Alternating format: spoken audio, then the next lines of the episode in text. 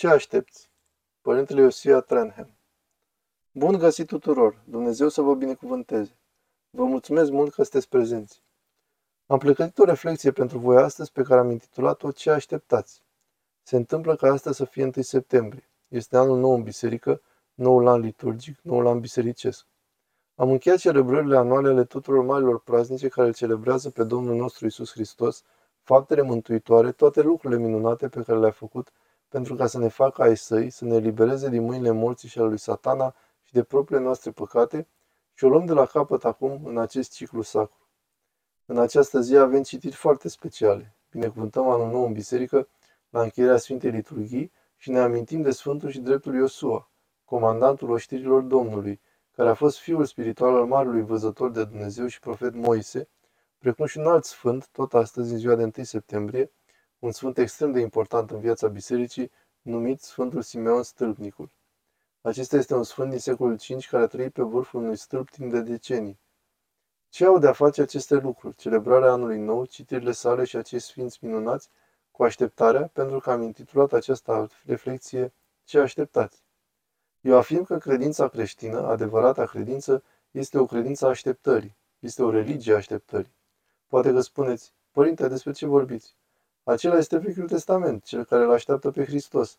Profeții au fost inspirați de Dumnezeu, de Duhul Sfânt, le-a dat cuvintele sale pentru a anticipa și profeții venirea lui Hristos, întruparea sa, viața sa în ascultare, suferințele sale, moartea sa, învierea sa din morți. Absolut, totul este adevărat, absolut adevărat. Lectura de astăzi din cadrul Sfintei Liturghii este la Sfântul Apostol Luca, capitolul 4, și o ascultă relatarea venirii lui Isus în orașul său natal Nazaret și luând pergamentul profetului Isaia și citind din acel pergament despre Duhul lui Dumnezeu care vine în slujba lui Dumnezeu, proclamând libertatea celor robiți și liberare. Și apoi Domnul nostru a pus pergamentul deoparte, s-a așezat și a spus, Astăzi s-a împlinit Scriptura aceasta în urechile voastre. Bineînțeles că acest lucru este foarte adevărat. Mântuitorul nostru a subliniat de multe ori în predica și învățătura sa că împărăția lui Dumnezeu a venit asupra voastră. Dacă eu cu degetul lui Dumnezeu scot pe demoni Iată, a ajuns la voi împărăția lui Dumnezeu. Luca, capitolul 11, versetul 20. El, desigur, a anunțat această împărăție și o mare parte din scrierile din Noul Testament sunt o lucrare pentru a arăta că toate cele prezise de profeți au ajuns să se împlinească.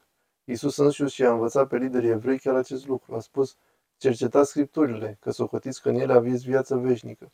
Și acelea sunt care mărturisesc despre mine. Ioan, capitolul 5, versetul 39. Așa că da, este adevărat că există un Vechi Testament și un Nou Testament. Anticiparea împlinirii realității unei istorii răscumpărătoare, ceea ce este adevărat. Dar noi avem nevoie de mai multă nuanță de atât. Trebuie să înțelegem această idee a poporului lui Dumnezeu care îl așteaptă pe Hristos într-un mod mai clar. Este adevărat că patriarhul Avraam aștepta cu nerăbdare venirea lui Hristos. El a anticipat-o și însuși a participat în felul său la împlinirea venirii Fiului lui Dumnezeu pe pământ. Iisus însuși spune acest lucru, el spune, Avram, părintele vostru, a fost bucuros să vadă ziua mea și a văzut-o și s-a bucurat. Este adevărat, dar acesta nu este singurul lucru pe care Scripturile spun despre tânjirea patriarhului Avram. Este mai mult de atât. Sfântul Pavel, de exemplu, în epistola sa către evrei, spune că Avram tângea după o cetate al cărui constructor și arhitect este Dumnezeu. Acesta este ceea ce căuta el.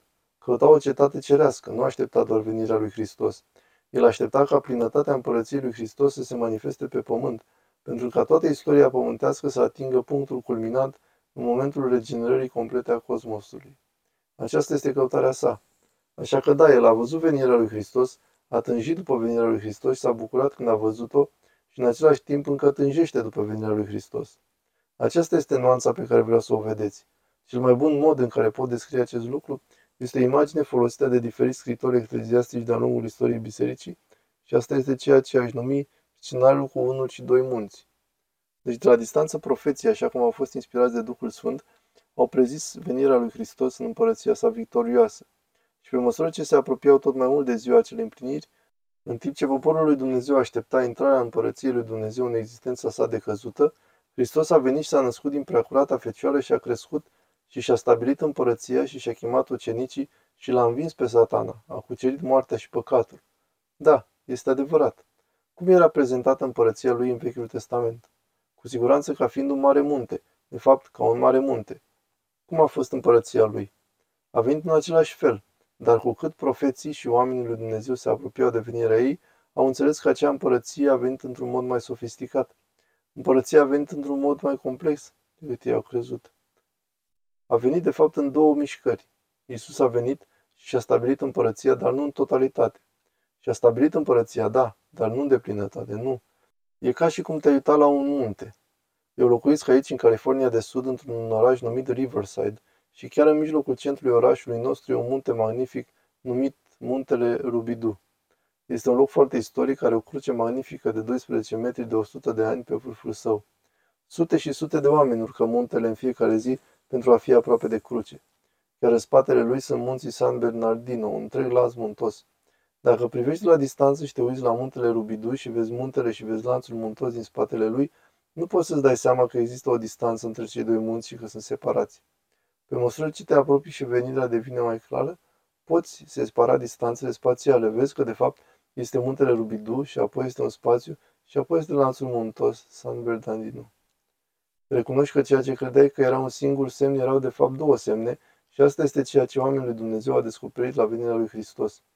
Multe dintre profețiile din Vechiul Testament s-au împlinit la prima venire a Mântuitorului nostru.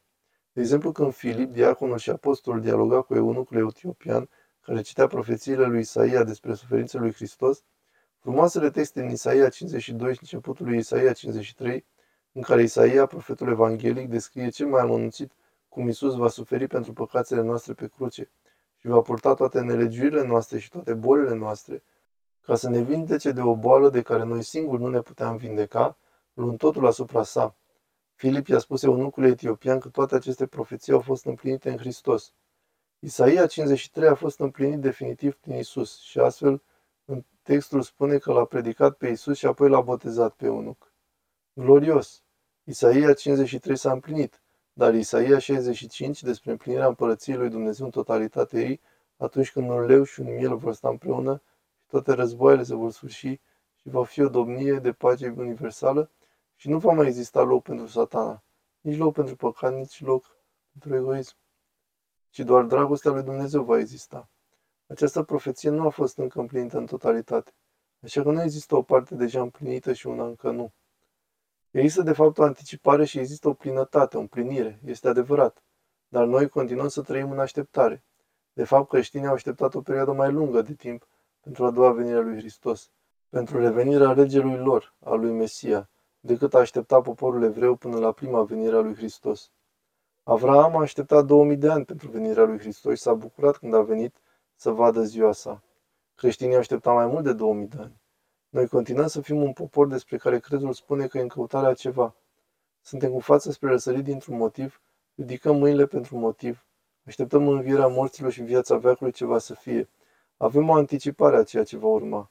Tânjim după ea pentru că și noi împreună cu strămoșul nostru Avram dorim să vedem cetatea cerească pe care Sfântul Apostol Ioan în Apocalipsă o descrie ca coborând la sfârșitul timpului, la întoarcerea lui Hristos pe pământ.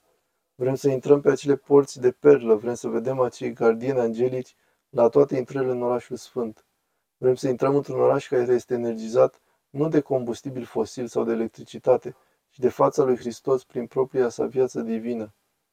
Asta este ceea ce ne dorim și ceea ce așteptăm și facem aceasta cu zel. Aceasta este viața creștină. Astăzi, pe 1 septembrie, noul an liturgic, în timp ce sărbătorim mila lui Dumnezeu de a ne da încă un an în viața noastră pentru a începe iar și să lăsăm trecutul în trecut, ne amintim de doi sfinți minunați care sunt modele pentru noi a ceea ce așteptăm.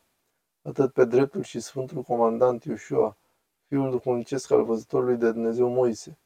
Să ne amintim că Iușua era cel care era atât de însetat de pământul făgăduit, încât a condus poporul lui Dumnezeu cu binecuvântarea lui Dumnezeu chiar în pământul făgăduit și i-a învins pe dușmanii lui Dumnezeu, stabilind poporul lui Dumnezeu în acel mod pământesc în care acela va fi pământul în care Dumnezeu are domnie de plină și unde dragostea adevărată domnește.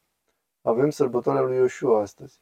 Mai avem și sărbătoarea Sfântului Simeon Stâlnicul, un om care era atât de însetat de împărăția lui Dumnezeu, încât și-a îndepărtat până și picioarele de pământ, trăind în vârful unui stâlp lângă nepricănita sa mamă Marta, care stătea la baza stâlpului. Acest om a dat audiență marilor împărați și regii lumii și a sfătuit atât de mulți oameni să devină creștini. Acest mare sfânt a vrut să ajungă în rai imediat și și-a petrecut timpul pe vârful stâlpului rugându-se. Oamenii îl vedeau acolo sus, făcându-și rugăciunile acolo cu sute de metanii, se ruga ore întregi cu mâinile ridicate, îi sfătuia pe oameni din vârful stâlpului, predica zilnic la ceasul al nouălea. Atât de mulți oameni și-au găsit mântuirea prin Sfântul Simeon. Atât Ioșua, comandantul, cât și Sfântul Simeon Stâlpnicul sunt împreună o mărturie comună pentru noi despre cum să tânjim după cer, cum să fim oameni care știu ce așteaptă.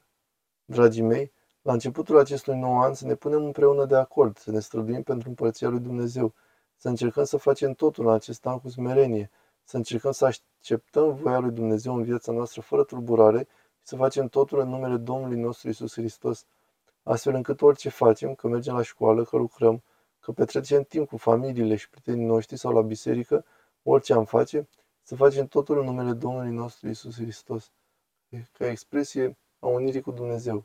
Să rămânem mereu în poziția de așteptare, cu față spre răsărit și anticipând venirea Împărăției lui Dumnezeu.